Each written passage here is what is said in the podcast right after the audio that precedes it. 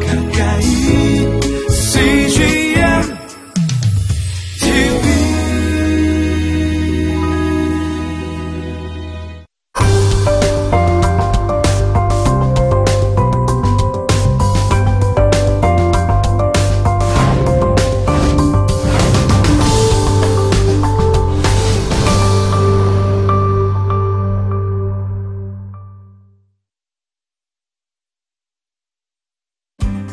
3장 4장에 펼쳐지는 이 모든 말씀들을 통하여 어떻게 명확한 자기 정체성을 갖고 이 회색지대, 중간지대가 아닌 명확한 하나님의 편에 설 수 있는지를 함께 공부해 보도록 하겠습니다.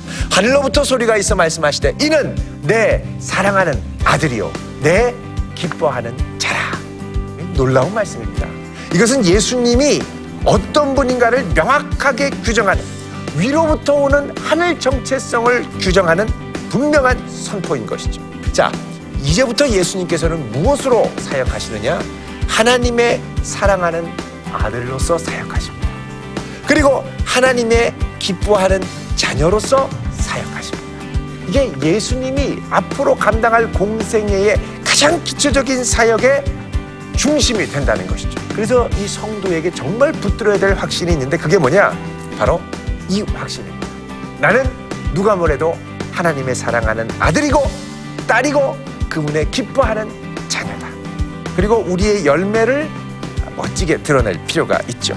예수님께서 하늘로부터 들었던 이 명확한 정체성, 이 정체성이 바로 나의 정체성이 되어야 할 것입니다.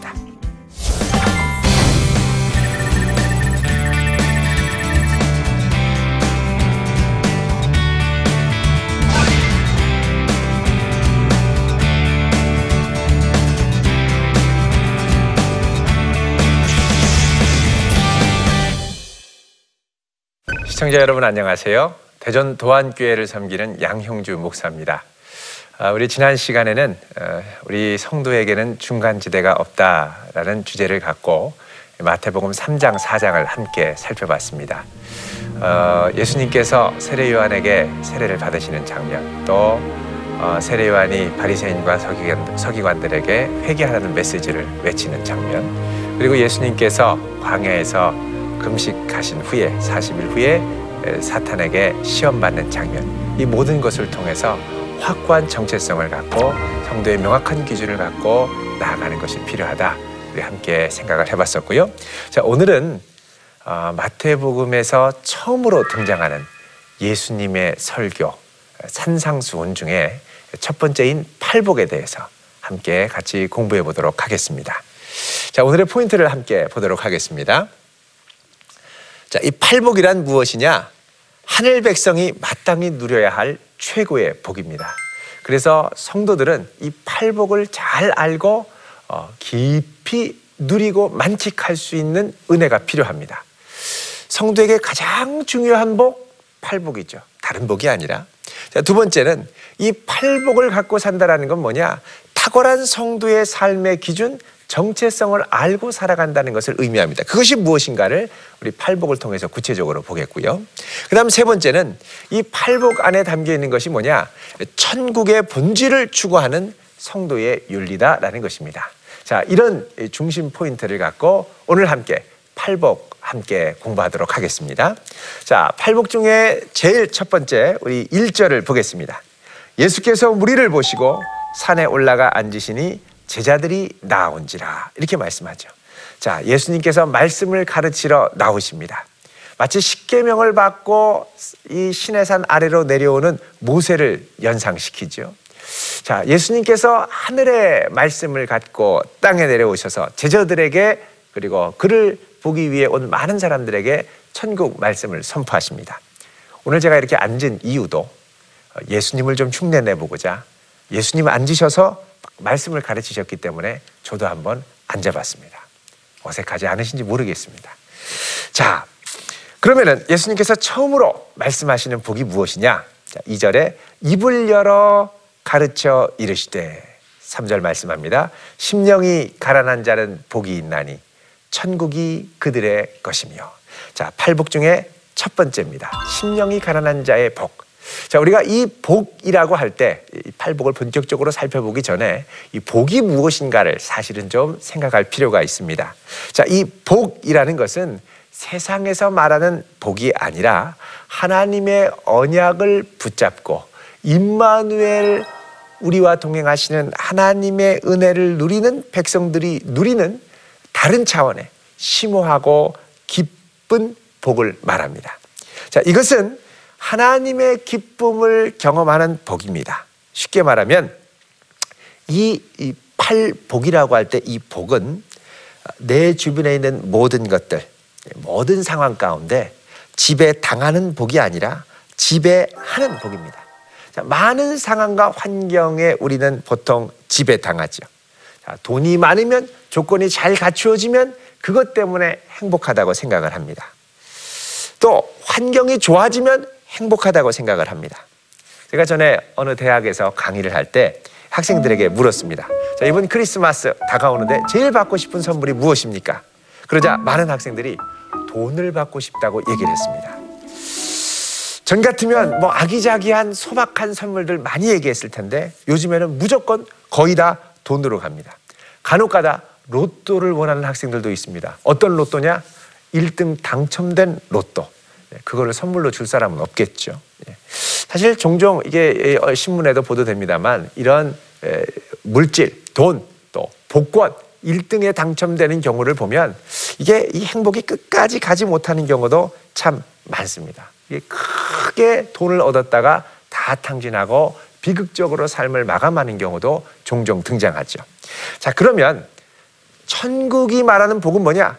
환경과 상황과 조건에 지배당하는 게 아니라 오히려 환경과 상황과 조건이 제대로 갖추어지지 않아도 이것들을 능히 이겨내며 그 상황을 지배하며 다스릴 수 있는 복, 이게 바로 팔복이라는 것입니다. 자, 그럼 첫 번째 복을 한번 보겠습니다. 자, 우리가 생각할 때는 가난한 게 복이 아니라 많아야 복일 것 같죠? 복이라고 하면 잘 되고 부자처럼 되어야 복이 아니겠습니까? 그런데 이 부유함이라는 건 복일 수도 있지만 복이 아닐 수도 있습니다. 자, 오히려 이 부유함으로 인해서 우리의 심령이 가난해지지 않으면 이건 복이 아니라 재앙이 될 수 있습니다. 자, 여기 보시면 이 가난하다라는 이 헬라어가 있습니다. 이 푸토코스라는 단어죠. 이 푸토코스는 절대적인 빈곤을 의미합니다. 절대적인 빈곤. 자, 정말 아무것도 없이 털 아주 털어서 먼지도 안 나는 정말 아무것도 없는 빈곤 푸토커스죠. 자, 이런 대표적인 인물이 누가복음에 나오는 나사로입니다. 나사로야말로 아무것도 의지할 데 없는 절대적인 가난 가운데 살던 거지였습니다. 자, 그러면 심령이 가난하다라고 할 때 뭐냐? 물질적으로 가난한 게 아니라 심령이 가난하다라고 할 때 이건 무슨 말이냐? 우리 마음에 세상에 있는 모든 것들이 아무것도 없이 싹 비워지고 완전히 털털 비워진 상태 이게 바로 심령이 가난한 자입니다. 우리는 보통 우리 마음에 세상에 있는 많은 욕심과 또 욕망들로 가득 차 있죠. 갖고 싶은 것, 먹고 싶은 것, 보고 싶은 것, 사고 싶은 것 많이 있습니다. 근데 이게 싹 비워진 상태라는 거예요. 자, 그러면 마음이 이렇게 절대적으로 가난해지는 이유는 무엇입니까? 우리의 마음은 사실 아무리 비우려고 해도 비워지지 않습니다. 우리의 마음은 사실은 채워야 하는 공간이거든요. 마음이 비워지면 허해서 살 수가 없습니다. 그러면 무엇으로 우리의 마음을 채우느냐? 그것은 우리의 마음이 주님으로 꽉 찼기 때문에 그 다음에 다른 것이 들어오지 않는다는 겁니다. 우리는 주님 한 분 때문에 세상의 모든 것들이 싹 비워진 상태가 된다는 것이죠. 주님 한 분이면 충분하다는 고백입니다. 그래서 이 산상수훈의 복은 팔복의 이 첫 번째 심령이 가난한 자의 복은 우리가 잘 아는 시편 1편 1절에 나오는 시편 전체를 관통하는 복이 있는데 그게 뭐냐? 시편 1편에 보면 복 있는 사람은 하면서 쭉 이제 나오는 말씀입니다. 여기 보면 시편 1편이 말하는 복, 이 복은 죄인들의 길에 서지 않고 또 악인들의 꾀를 따르지도 않고 오만한 자들의 자리에도 앉지 않고 그러면서 뭐라 그러냐면 오직 여호와의 율법을 즐거워하여. 이 보면은 오직이라고 그러거든요. 오직이라는 말은 뭐냐? 이것밖에 없다는 겁니다. 오직 여호와의 율법을 즐거워해서 그 율법을 주야로 묵상하며 그 말씀으로 내 안을 꽉 채우는 삶. 이게 바로 무슨 상태냐? 심령이 가난한 상태라는 겁니다. 주님밖에 없고 주님의 통치 안에서만 사는 자. 자, 이게 천국을 소유하는 복이죠. 근데 여기에 다른 것들이 자꾸 들어오면 자꾸 이 복을 빼앗기게 된다는 것이죠. 자, 여러분, 우리 안에 주- 주님만으로 꽉 채울 수 있길 바랍니다. 이게 다른 걸로 채워지면요. 우리 마음은 금방 황폐하게 됩니다. 자, 다른 한편으로 이 심령이 가난하다라는 건 뭐냐? 다른 것과 비교해서 교만해지지 않는다는 것을 의미하기도 합니다. 또 열등감에 휩싸이지는 것도 아닙니다. 각 사람이 하나님 앞에 은혜 받은 죄인으로 주님의 은혜만으로 서 있는 모습. 저는 주님밖에 없습니다. 주님 한 분만으로 만족합니다. 우리에게 향하신 여호와의 인자하심이 크고 큽니다.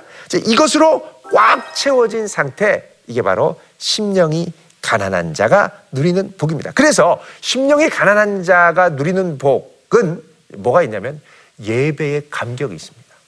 예배에 나와서 아, 이 하나님을 만나며 예배하며 경배할 때 심령이 가난하면 주님으로 충만하게 됩니다. 근데 예배에 나올 때 내 심령이 가난하지 않고 세상에 다른 걸로 차면 예배에 와서 졸다가 가죠. 예배 때 은혜를 못 받습니다. 그러니까 예배를 사모하고 기대하는 마음 자체를 내가 봤을 때, 자, 이제 내일 주일입니다. 지금 내 마음이 설레입니까? 아이고 살다 보니까는 벌써 토요일이네. 아이고 내일 교회 가야 되는데 어떻게 오늘 밤에 할 일은 많고 큰일 났네. 자, 내 마음이 이미 다른 걸로 꽉 차 있는 거예요. 이거 주님만으로 다시 채워야 아 내일 예배구나 기다려진다 설레어진다 이런 마음을 갖고 우리가 갈 수 있다는 것입니다. 자 이것이 바로 첫 번째 말하는 심령이 가난한 자의 복입니다. 자 두 번째로 팔복의 두 번째 애통하는 자의 복입니다. 자 오늘 말씀 보면 4절에 애통하는 자는 복이 있나니 그들이 위로를 받을 것이다. 자, 여기 이 애통한다 그러죠. 자, 애통한다라는 말은 헬라어로 펜테오라는 말입니다. 이 펜테오라는 단어는 마음이 안타깝고 원통해서 크게 통곡한다 이런 뜻이 있습니다. 자, 마음이 안타깝고 슬프고 원통해서 통곡합니다. 자, 우리가 천국 백성으로 이렇게 통곡을 한다고 할 때 이 통곡은 그냥 슬퍼서 통곡하는 게 아닙니다. 억울해서 통곡하는 게 아닙니다. 사실 무엇 때문에 통곡하느냐가 중요한 것이거든요. 특별히 이제 오늘 본문에 이 마음이 이제 심령에 애통하는 사람인 복이 있다고 할 때 이 애통은 무슨 애통이냐면 우리 마음 안에 마땅히 있어야 할 것이 없는 것을 보고 안타까워하며 통곡하며 우는 것입니다. 자, 그러면 우리 안에 있어야 할 것은 무엇이고 우리 안에 없어야 할 것은 무엇이냐를 아는 것이 중요하겠죠. 자, 예수님께서 말씀하신 이 팔복의 복은 환경과 조건에 따라 달라지는 지배 당하는 복이 아니라 환경과 조건을 지배하는 복이라고 그랬습니다. 자, 이 복을 누리기 위해서 우리는 먼저 심령이 가난한 자가 누리는 복에 대해서 배웠었고요. 자, 심령이 가난하지 못할 때 뭐가 찬다고 그랬습니까? 세상의 욕심과 세상의 근심이 파고든다고 그랬습니다. 자, 예전에는 지구촌 사람들의 살아가는 데 있어서 이 생필품이라고 할 때 생, 이 전부 몇 가지 정도가 필요하다고 그랬냐면 한 70가지 정도, 정확하게는 72가지 정도가 있다고 그랬습니다. 그 중에 절대적으로 필요한 절대 필수품 18가지 정도였습니다. 그런데 오늘날 현대를 살아가는데 필요한 필수품은 예전에 72가지, 불과 몇십 년 전에 72가지였는데 오늘날은 500가지가 되었고요. 절대 필요한 필수품은 18가지에서 50가지로 늘어났습니다. 무슨 말이냐면 갈수록 우리의 마음이 이게 이게 이게 애통해지기가 쉽지 않고 가난해지기가 쉽지 않다는 겁니다. 자, 우리 마음이 가난해지고 천국이 임하기 시작할 때 그때부터 우리 안에 시작되는 게 있는데 그게 뭐냐? 애통함입니다. 내 마음이 점점 가난해지려고 할 때 여전히 내 안에 불끈불끈 솟아오르는 세상에 대한 정욕과 세상에 대한 욕심이 생각나서 아, 안타깝고 주님 아직 제 마음이 이러네요. 어떻게 해야 돼요? 제 안에 여전히 세상을 향한 근심과 염려가 있습니다. 어떻게 합니까? 도와주세요. 자, 이걸 갖고 안타까워 통곡하며 울기 시작한다는 겁니다. 그래서 심령이 가난하면 애통하게 되는데 애통하면서부터는 우리의 삶에 눈물이 많아지게 됩니다. 그래서 주님께서 말씀하신 이 애통하는 복, 이 애통하는 것 위에 오늘 말씀해 보면 뭐라고 그러냐면 그들이 위로를 받을 것이다.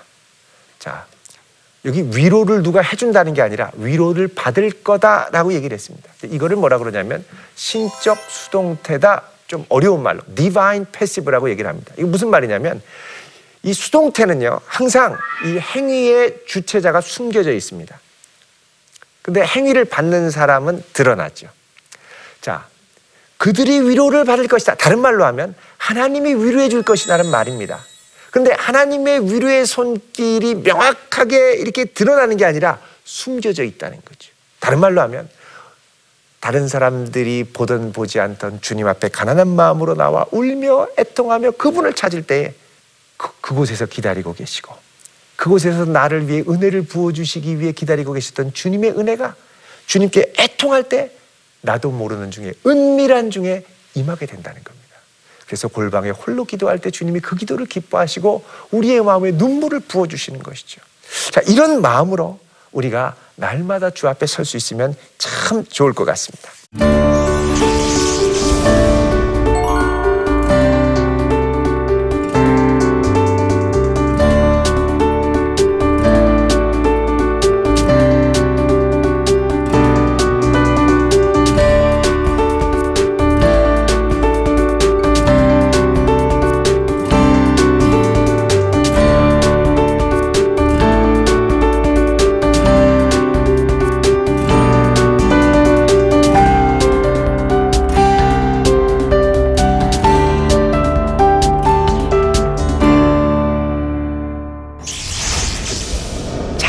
세 번째는 온유한 자의 복입니다. 자, 오늘 말씀 보면은 이렇게 얘기를 하죠. 온유한 자는 복이 있나니 그들을 그들이 땅을 기업으로 받을 것이며. 자, 다른 건 몰라도 아마 땅이라는 말에 눈이 확 띄는 분이 있을지 모르겠습니다. 야, 이거 재테크에 좋은 게 아닌가? 어, 이 땅, 이 부동산 부자가 되려면 온유해야 된단 말인가? 자, 이렇게 생각할 수가 있습니다. 이렇게 여러분 우리가 이 의미를 잘 알아야 예, 헷갈리지 않을 수가 있습니다. 착각을 안 할 수 있죠. 자, 본문에 나오는 온유라는 원래의 의미는 헬라어로 프라이에이스라는 말입니다. 프라이에이스는 뭐냐? 프라이스 절제하고 통제하는 부드러움이란 뜻입니다. 자, 부드럽긴 한데 이게 그냥 힘이 없어서 그냥 부드러운 게 아니라 강력한 힘과 능력이 있음에도 불구하고 절제하고 통제하는 부드러움이라는 것입니다. 다른 말로 하면 힘으로 막 억지로 사람을 막, 막 잡아 끄는 것이 아니라 부드러움 가운데 강력함 있게 강력하지만 부드럽게 온유하게 뜨겁게. 그래서 이 여기서 말하는 이 온유는 열정 없는 부드러움, 나약함을 의미하는 것이 아니라 강력한 열정이 있지만 아주 지혜롭고 자신감을 있- 있게 그리고 자신감이 있기 때문에 부드럽게 대하는 이 태도를 말합니다. 그 여러분 진짜 자신감 있는 사람은요 부드러운 경우가 참 많습니다. 아, 아, 정말 부드럽게 그러나 힘이 있죠. 자, 이 온유라는 단어는 구약 성경에도 등장합니다. 자, 온유한 자에 대한 축복 보면요. 시편 37편 11절 말씀하죠. 그러나 온유한 자들은 땅을 차지하며 풍성한 화평으로 즐거워하리로다 말씀합니다. 자, 여기서 온유는 뭐냐? 히브리어로 아나윈이라고 하는 단어입니다. 이거는 가난하다, 억눌렸다. 그러니까 가난한 자, 억, 어, 억울한 자다. 이제 이런 이 억눌린 자다라는 의미죠. 자, 이 보면은 다른 말로 하면 가난한 자가 땅을 차지한다라는 이제 말이 이제 되는 것인데 자 그러면 이게 팔복 중에 첫 번째 복인 심령이 가난한 자와 유사한 것을 우리가 볼 수 있습니다. 자, 첫 번째 복이 아까 뭐였습니까? 심령이 가난한 자는 복이 있나니 천국이 그들의 것입니다. 라고 말씀을 했죠. 자, 이건 뭐냐면 구약에서 말씀하시는 가나안 땅에 대한 언약의 성취가 예수님에게 와서 하나님이 다스리시는 심령의 영역으로 옮겨온 것을 우리가 볼 수가 있습니다. 그러니까 과도한 경쟁과 욕심을 부추기는 세상 속에서 심령이 가난한 자에게 하나님의 다스림의 영역이 확대되는 축복을 누리게 된다는 것이죠. 자, 이것으로 알 수 있는 사실인데 그건 뭐냐? 온유라는 건 무엇보다 심령이 가난한 자에게 채워지는 복이라는 겁니다. 그러니까 심령이 가난해야 하나님이 그 심령을 다스릴 수 있고 애통할 수 있는 애통을 주시고 애통을 하면 하늘의 위로를 받고 하늘의 위로를 받으면 하늘이 주시는 자신감이 생기고 하늘이 주시는 자신감이 생기면 온유할 수 있습니다. 왜요? 하늘 아버지가 주시는 위로가 있기 때문에 그렇습니다. 자신감이 생기는 거죠. 특별히 하늘의 위로를 받는 자가 온유할 수 있다. 아주 중요한 부분입니다. 자, 성경에 나오는 온유함을 경험하고 온유함을 나타냈던 사람들은 하나 같은 공통점이 있는데 그게 뭐냐? 다 하늘의 위로를 경험했던 사람들입니다. 자, 민수기 12장 3절을 보시죠. 이 사람 모세는 온유함이 지면의 모든 사람보다 더하더라. 자, 온유함이 지면의 모든 사람보다 더한다. 이 구약의 그 어떤 인물보다도 온유하다는 것입니다. 어떻게 이렇게 온유할 수 있습니까? 그것은 모세가 깊이 하나님을 마주하면서 하늘의 위로를 받고 하나님의 음성을 듣고 하나님의 확증을 받았기 때문에 그렇습니다. 모세는 40일간 금식하며 시내산에서 십계명을 받았죠. 또 하나님을 깊이 체험했습니다. 자, 이런 깊이 있는 체험과 위로에서 뭐가 왔느냐? 온유함이 오게 됐다는 것입니다. 모세는 사람들이 모세를 힘들게 하고 화나게 하고 분노하게 할 때 이걸 부드럽게 넘길 수 있었습니다. 왜요? 하늘 위로가 있었고 하나님이 내 편이라는 자신감과 확신이 있었기 때문에 그렇습니다. 아무리 백성이 광야에서 무럽다고 불평하고 고기 먹고 싶다고 으름장을 놓고 막 난리를 쳐도 모세는 부드러울 수 있었습니다. 왜요? 자신을 위로하신 하나님께서 나와 함께 하시고 나와 함께 하신 하나님이 나를 위해 능력 베푸시는 분임을 알고 있었기 때문에 그렇습니다. 이런 면에서 팔복을 누리는 성도야말로 하나님이 함께 하시는 God with us 임마누엘의 하나님을 경험하는 성도라고 우리가 볼 수가 있습니다. 천국 백성인 거죠. 자, 예수님께서 이렇게 오셔서 마태복음 11장 28절에서 30절에 뭐라고 우리를 초대하십니까? 한번 볼까요? 수고하고 무거운 짐진 자들아 다 내게로 오라 내가 너희를 쉬게 하리라. 그 다음에요. 나는 마음이 온유하고 겸손하니 나의 멍에를 메고 내게 배우라. 그리하면 너희 마음이 쉼을 얻으리니. 이는 내 멍에는 쉽고 내 짐은 가벼움이나 하시니라. 아멘.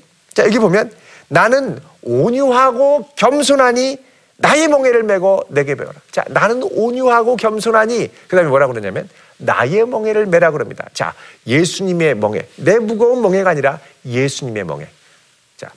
자, 온유한 분의 멍에를 같이 나누어지면 그 옛날에 소가 끌 때는요. 두 결이가 함께 끌 때 이두 결이가 함께 짐을 지도록 했는데 등치 큰 소가 멍에를 쎄 위에서 매면 힘 약한 소, 등치가 작은 소는 그냥 거저가는 경우가 많았습니다. 다른 말로 하면 예수님께서 주시는 이 멍에는 예수님이 이미 많은 부분을 다 지셨습니다. 그래서 우리는 그분을 따라가기만 하면 돼요. 그러니까 예수님이 나는 온유하니 내게 와라라고 하시는 말씀은 예수님이 이미 모든 우리 인생 짐의 멍에를 다 지셨다는 자신감, 확신을 우리에게 주신다는 것이죠. 그래서 예수님은 부드럽고 온유하실 수 있었던 것입니다. 자, 예수님께서 이렇게 우리를 그분의 온유하심으로 초대하고 이 온유함을 경험하는 사람들은 땅을 차지할 거다. 하나님의 통치가 점점점 확장되는 것을 경험할 거다라고 말씀합니다. 여기서의 땅은 물리적인 가나안 땅이 아니라 아, 여기서의 땅은 우리 삶 가운데 나타나는 하나님의 통치 영역을 말하죠. 자, 그렇다면 우리가 궁금증이 생깁니다. 이 하나님을 체험은, 체험한다면 도대체 어떤 일이 일어나길래 온유해질 수 있을까? 여러분, 하나님은 사랑이십니다. 요한일서 4장 8절에 이렇게 말씀하죠. 사랑하지 아니하는 자는 하나님을 알지 못하나니 이는 하나님은 사랑이십니다. 자, 하나님을 아는 사람은 사랑하는 사람으로 바뀝니다. 여러분 부드러움을 가능하게 하는 힘은 아, 사랑입니다. 자녀가 아무리 땡깡치고 엄마를 화내게 해도 엄마가 온유하고 부드러울 수 있는 이유가 뭐냐? 바로 자녀를 향한 사랑 때문이죠. 그러니까 사랑하면 온유해집니다. 사람의 사랑은 한계가 있기 때문에 자기 힘으로 온유해지는 건 한계가 있죠. 그래 정말 온유해지려면 참 사랑이신 하나님의 사랑에 바로 잡힌 바 되어야 됩니다.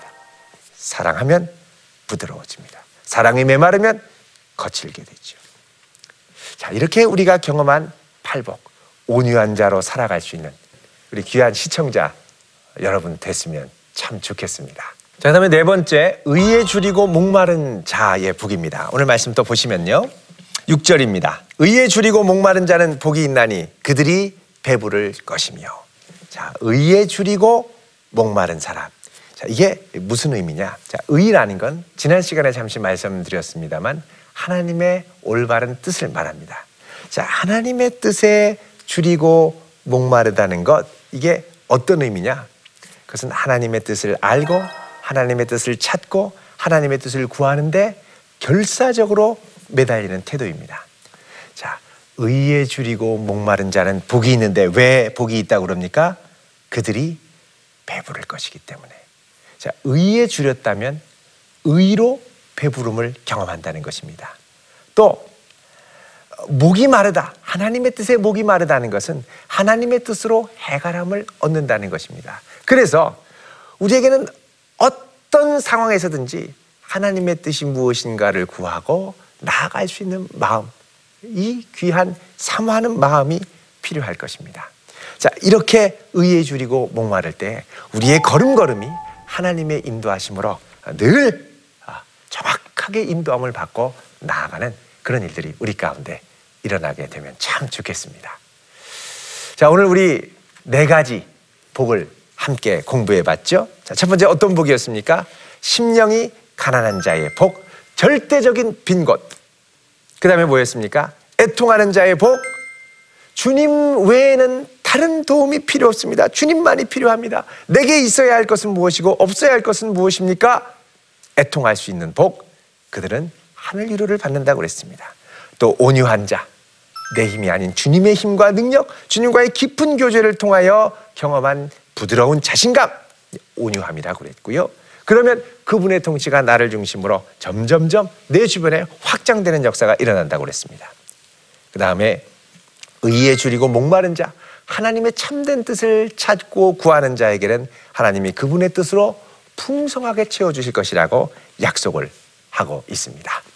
자, 그럼 오늘의 적용점을 함께 살펴보도록 하겠습니다.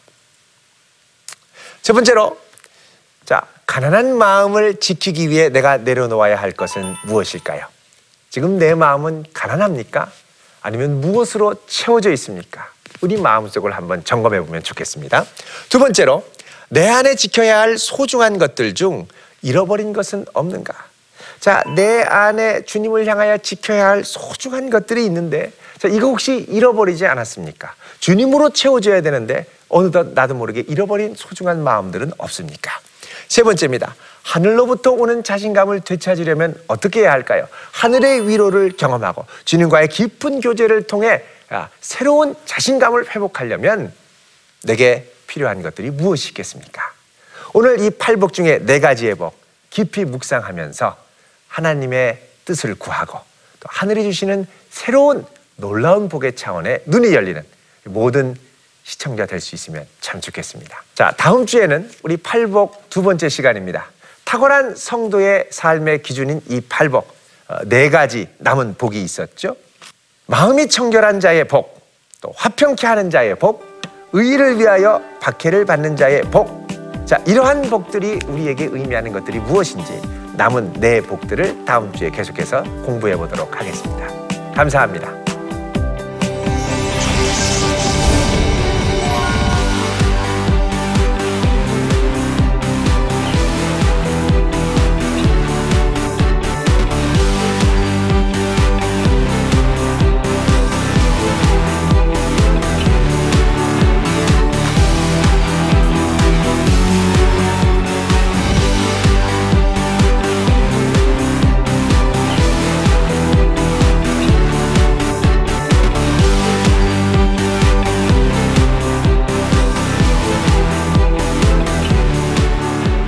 이 프로그램은 시청자 여러분의 소중한 후원으로 제작됩니다.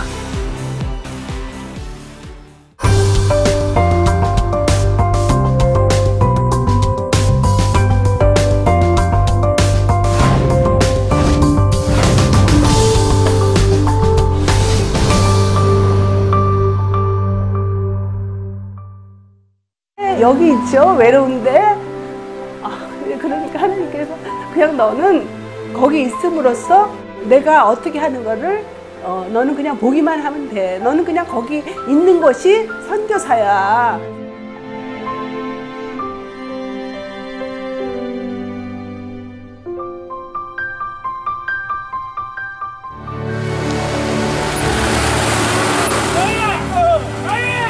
육개월을 그냥 손꼽아 기다리면서 이 산골까지 올까 했는데 드림 컴츄르다. 네, 정말 좋았어요.